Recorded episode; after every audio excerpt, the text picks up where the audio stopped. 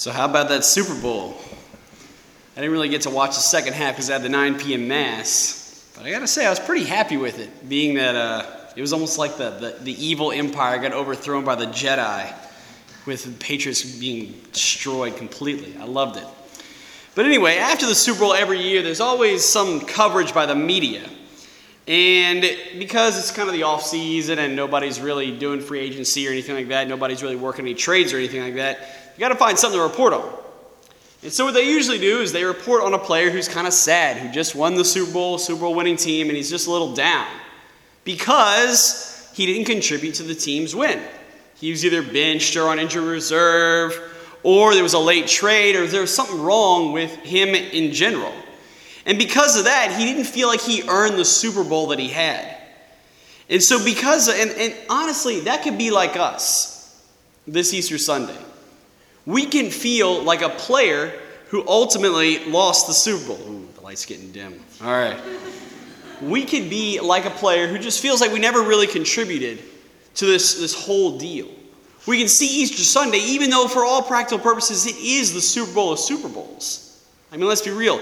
Easter Sunday, whenever Jesus rose from the dead, is the triumph of triumphs. It's where Jesus took sin and absolutely power bombed it to the ground. It's incredible.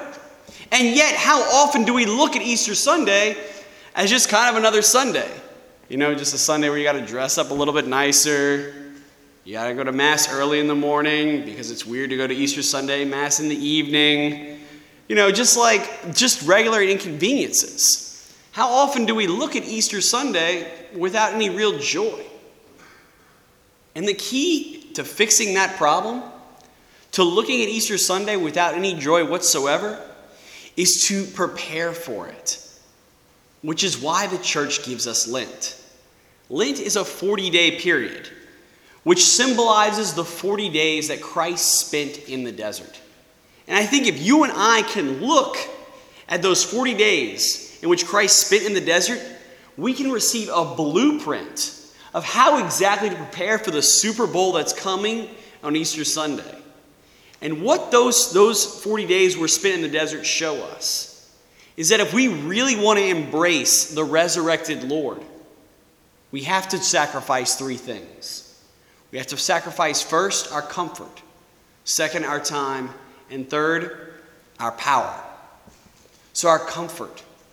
If we look at the fasting of Jesus, we look at, at his 40 days, he didn't eat anything or drink anything, which meant that the very first temptation that Satan did against him was against his comfort. You and I often think about comfort and we think about La-Z-Boys or distractions or internet or whatever, but those are all external comforts. The only reason why we can enjoy any of those external distractions is because internally, usually our bellies are full. We're not angry with, with hunger and starvation. But if we really want to be uncomfortable, starve ourselves. And trust me, we'll be very, very uncomfortable to the point where no La-Z-Boy or internet website can fix us or satiate our discomfort. My friends, if we really, really, really want to experience how truly weak we are and how truly we depend upon God, all we need to do is imitate Christ and embrace fasting. Now, often, whenever we talk about fasting and Lent, the usual subject or the usual thing that everybody gives up is sweets. And that's not a bad thing. I'm not condemning anybody from giving up sweets. If you want to give up sweets, more power to you. That's awesome. But let's be honest, guys. In the scope of all of our eating, sweets, that's just icing on the cake. Literally. I mean, all it is is a bunch of sugar. We don't need it to survive. It's just comfort food. It doesn't really do anything for our bodies. If we really want to experience discomfort, we're going to need to give up a little bit more than sweets to really feel it. We need to give up meat. We need to give up seafood, something that's actually really hard to do in Louisiana. We need to give up things like dairy or alcohol or things that tend to really, really nourish us. Skip meals, do whatever, and then and only then will we really experience true, deep hunger pain. Now, I know what you're thinking. If you don't eat, you get a little grumpy. Join the club. I'm right there with you. I get mad too whenever I don't eat. But the reason for that is that shows us how truly dependent we are upon the created world around us. It allows us to appreciate everything that's around us and the food that God gives us. But there's another point to fasting, something that I think we often forget.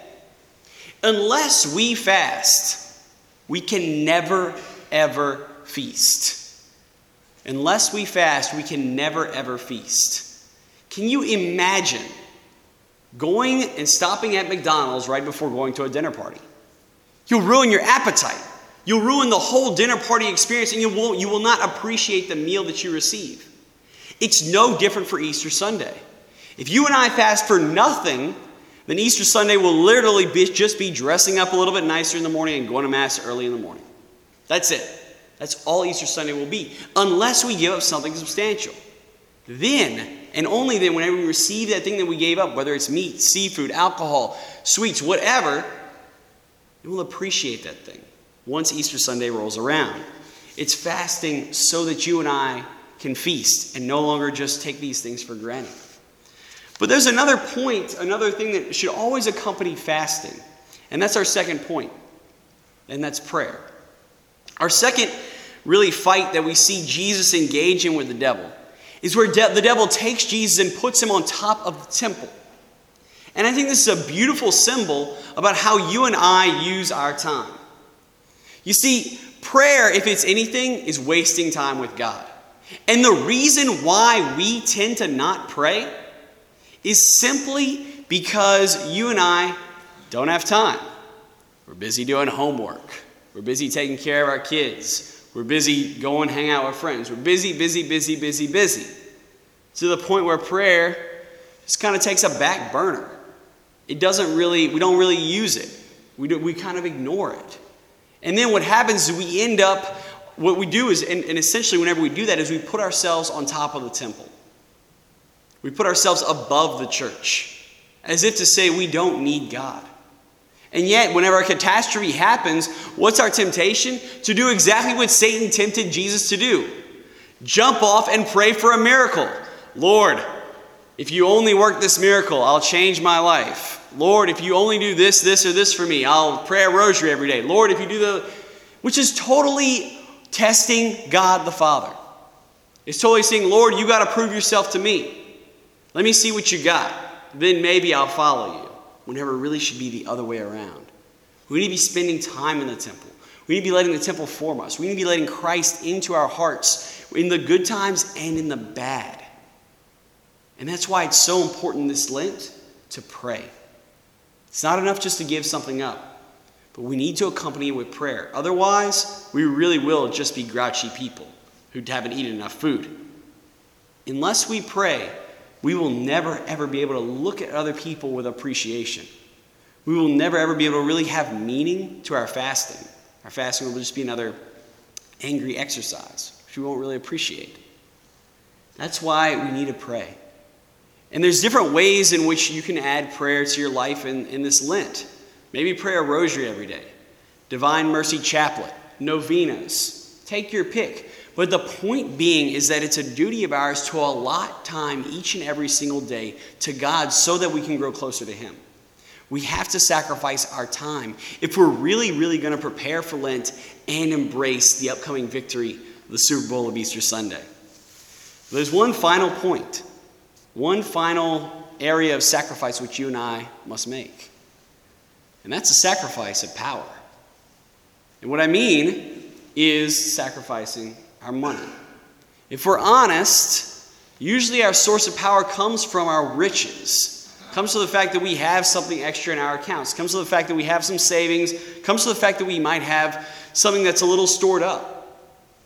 How often do we look at money and think, oh, I'm secure. I've got it made. I'm good. Now, I'll admit, whenever I was in college, I never really had that feeling at all. I didn't really have any money. But not everybody here is in college. And for those of us who do have us, who are drawing salaries and are doing well financially, that's a great source of good for so many other people if we choose to use it. That third temptation that Jesus, that the devil had against Jesus, was he put him up top of that high, high mountain, showed him the kingdoms of the world, and said, This too can be yours. He was giving him power. And what Jesus chose to do was to release that power and give it to God. And I think we can do the exact same if we learn to give alms, almsgiving. And if we're really going to give alms, the right way to do it is to give it to Jesus, to give our money to, to Jesus. And the way to do that is to give it to the poor, to give it to the church. In Matthew 25, Jesus says, You clothed me, you fed me, you visited me in prison. He was referencing the poor. He also said, Whenever you didn't clothe me, whenever you didn't visit me in prison, whenever you didn't do these things, once again, referencing the poor. And yet, in St. Paul's conversion, what happens? What does he hear? He gets knocked down, scales come over his eyes, he can't see a dang thing, and he hears a voice. And the voice says, Saul, Saul, why are you persecuting me? Which basically means that the church is Jesus. In fact, theology says, and St. Paul says, that the church is the body of Christ, which means that if we really want to give alms, we have to give our money and our time and our talent, our treasure, whatever we got, back to Jesus, which means give it to the poor or give it to the church. Either one, you're giving it back to the Lord. And if we can do these three things, we can pray, we can fast, and we can give alms, you, my friends, you and I, will be ready to win a Super Bowl.